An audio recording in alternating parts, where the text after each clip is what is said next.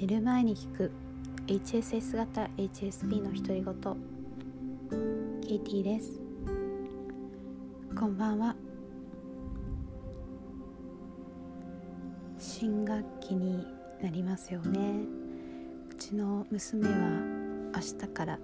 新学期です。これを聞いてくださっている方の中にも新学期始まるよとか新しい職場になるとか環境が変わっている方もいらっしゃるかもしれません。やっぱり新しい環境って疲れますよね。私は特にあのそんなに大きな変化も自分自身はないんですけどもえっ、ー、ともうすぐ来週から授業が始まるのでちょっとドキドキしています。えー、私はあの転職したりいろいろあったので、えー、まあ研究始めたのは10年以上前なんですけど教え始めたのが実はこの、えー、コロナ禍の中で教え始めたんですね。海外出張が多かったので今まであまり授業はあの教えてなかったんですけど、まあ、どこにも行けなくなったしちょっとそろそろ教えようかなってことで教え始めたんですけど、まあ、なかなか、えー、あの会ったこともない学生さんと、まあ、大学はあのまだオンライン授業なので、えー、あの会ったことのない学生さんとオンラインで話す難しさってやっぱあるんですよねビデオつけてもらえなかったりあの話しかけても反応がなかったりとかっていう悩みをおそらくあの全世界の先生方が今あの戦っているというかいろいろ試行錯誤しながら頑張っているようですあの友人の話を聞いていても。えー、そうですねあの昨日の話の続きをちょっとしたいんですけども昨日 HSP っていうことは必ずしもあの周りの人に打ち明ける必要はないんじゃないかっていう話をしてでまああのじゃあ何も言わないのかっていうとそういうことでもないんですよね。でえーとまあ、私が具体的にやったこといくつかあるんですけども HSP の方っておそらく自分の欲求とかあの要求とかあのこれをしてほしいとかこれをしたら嫌だとかっていうのを伝えるのがあまり上手じゃないと思うんですよね。やっぱり相手の気持ちを考えてしまうあまりこれ言っていいのかな言っちゃいけないのかなとか相手をあの気分を害したりしないかなとか嫌な気持ちにさせないかなって考えてしまうのでなかなか自分がしてほしいことが言えないと思うんです。えー、ただあのお子さんいらっしゃる方多分わかると思うしまあお子さんいらっしゃらなくてもわかるかもしれないんですけど子供を見てるとあのプレゼントをもらう時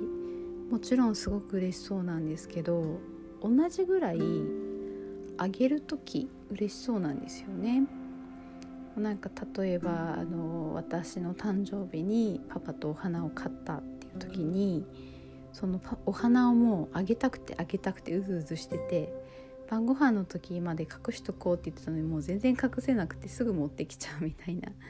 それぐらいあの楽しそうで見てるこっちが幸せになるぐらいあげることで幸せになってるんですよね。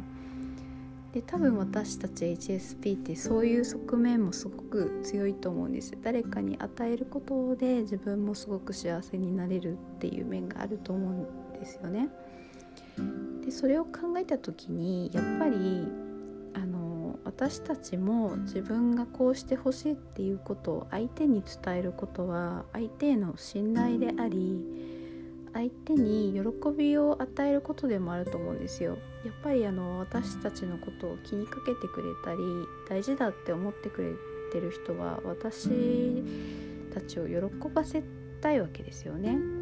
でもそれをなんかこう感情に蓋をしてしまったりちょっと無理したり我慢したりしてしまうとその機会を相手にも与えることができないので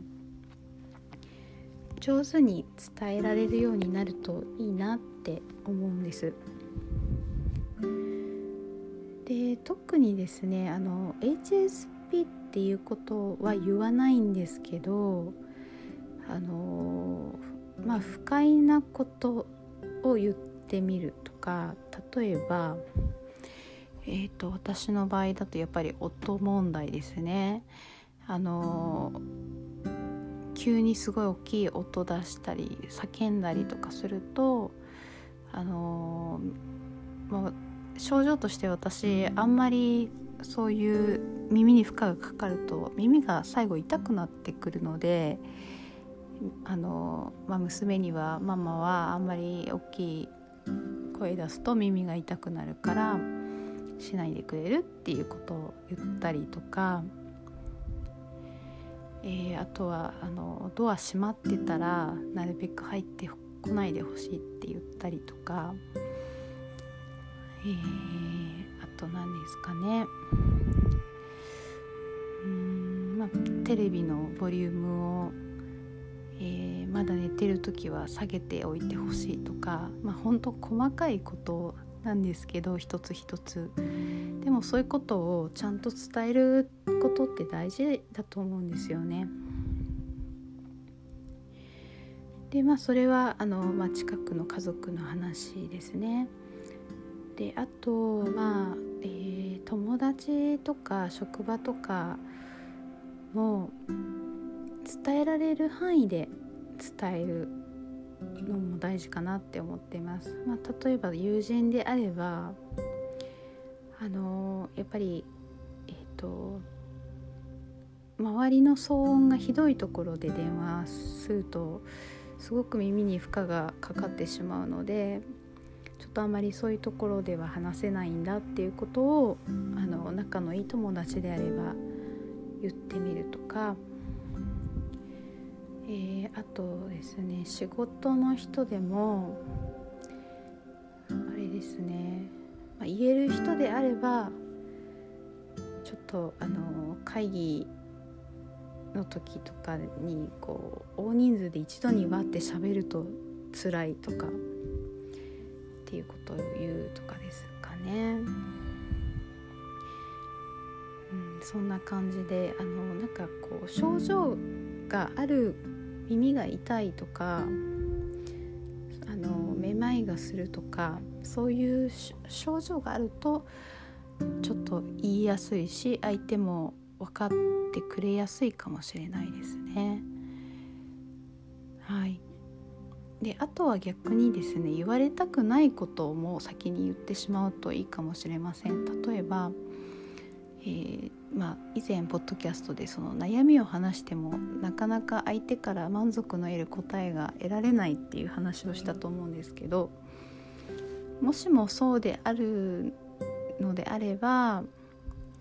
先に相手に言ってしまうあのこの話はアドバイスとか欲しいわけじゃなくてただ聞いてもらえるって言って